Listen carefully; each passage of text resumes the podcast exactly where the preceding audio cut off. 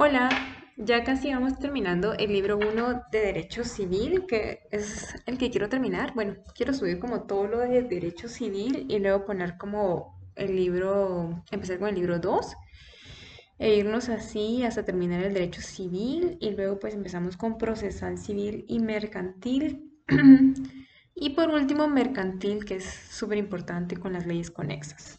Entonces, pues vamos terminando eh, con la patria potestad, este cuestionario sobre la patria potestad. La pregunta número uno es, ¿qué es la patria potestad?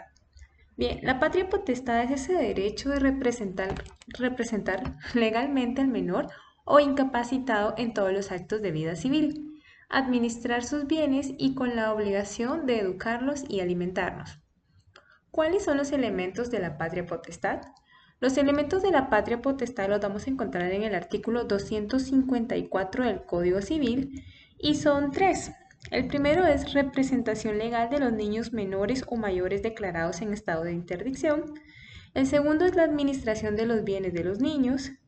Eh, la tercera es aprovechar los servicios atendiendo a su edad y condición. Para ejercer la patria potestad se requiere que estén ambos padres o la puede ejercer uno solo. Eso es muy importante. En el artículo 255 del Código Civil establece que se puede ejercer conjunta o separada, es decir, que la puede ejercer uno o, los dos padres cuando, sea, cuando estén juntos, ¿no? ¿Cuándo pertenecerán los hijos mayores de edad bajo patria potestad? Bien, esto es muy importante también. Los únicos hijos que permanecerán al cumplir la mayoría de edad bajo la patria potestad de sus padres o de sus tutores es cuando estos son declarados por estado de interdicción. ¿Qué sucede si hay una pugna entre el padre y la madre en el ejercicio de la patria potestad? Esto lo podemos encontrar en el artículo 8 de la Ley de Tribunales de Familia y el artículo 256 del Código Civil, que indica que se resolverá ante un juez mediante un juicio oral. ¿Podrán los padres enajenar o grabar los bienes de los hijos? No. El artículo 264 establece que solo si obtuviesen autorización judicial van a poder enajenar los bienes o gravámenes de los hijos. ¿Cómo se puede probar la necesidad y utilidad? Por medio de la vía de jurisdicción voluntaria judicial que está en el artículo 420 perdón, del Código procesal civil y mercantil o por medio de un acta notarial, según lo establece el artículo 11 del decreto 54-77, que es la jurisdicción voluntaria.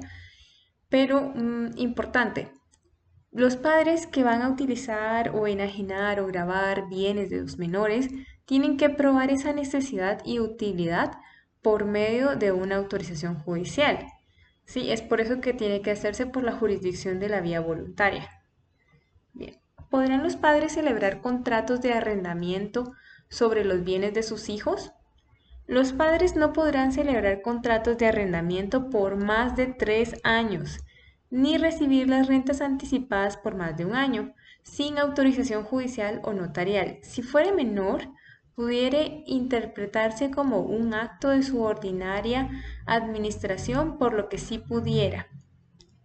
¿El que ejerce la patria potestad puede adquirir bienes o derechos del menor? El artículo 267 del Código Civil establece que el que ejerza la patria potestad no puede adquirir ni directa ni indirecta bienes o derechos del menor, salvo en casos de sucesión intestada. ¿Cuándo se puede dar la separación entre la patria potestad? Primero, si el que ejerce la patria potestad disipa los bienes de los hijos. Y segundo, por una mala administración que se disminuye o deprecian lo, pues los menores, ¿no? A los menores. ¿Quiénes pueden solicitar la separación de la patria potestad?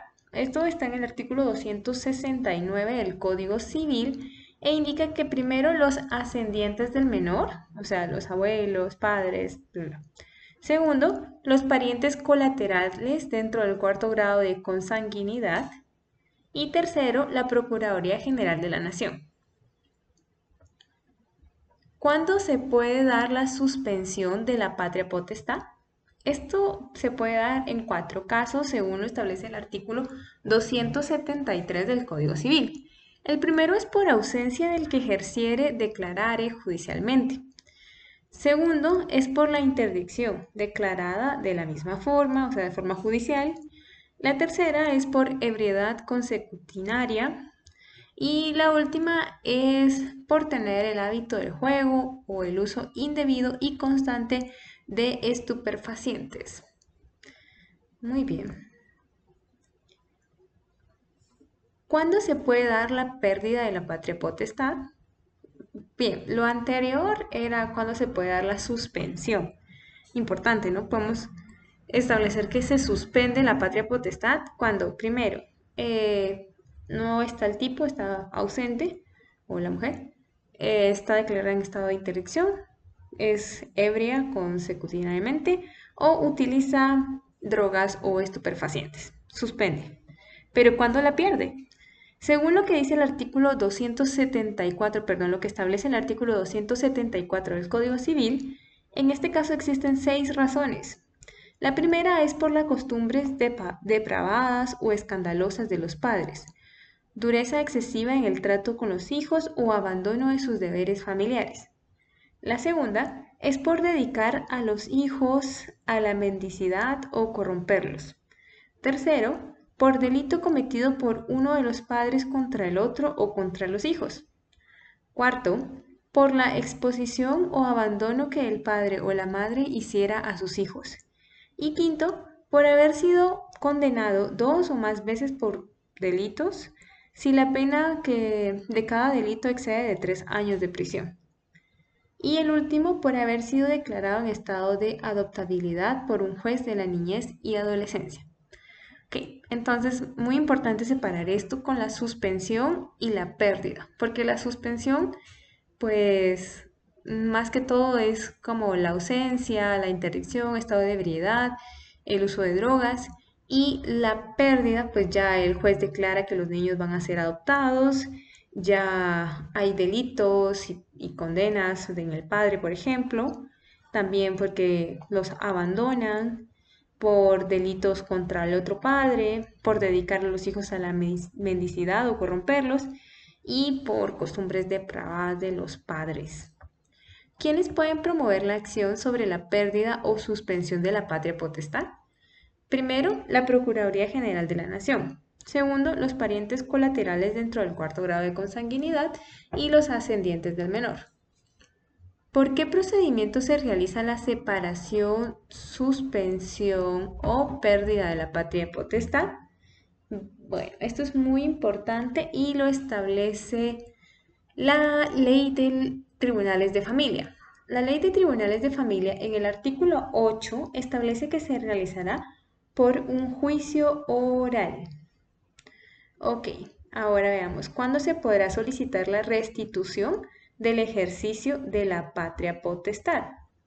La restitución se puede realizar según lo que establece el artículo 277 del Código Civil cuando el que se intente rehabilitar probare buena conducta por lo menos en tres años anteriores a la solicitud respectiva.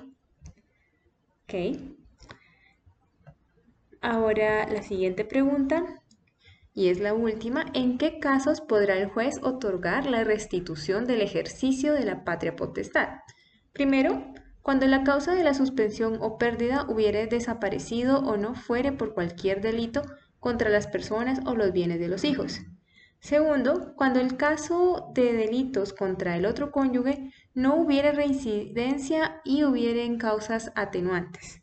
Y el último, cuando la rehabilitación fuere perdida por los hijos mayores, perdón, fuere pedida por los hijos mayores de 14 años o por su tutor, según lo que establece el artículo 277 del Código Civil.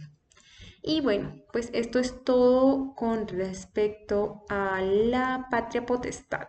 Chao.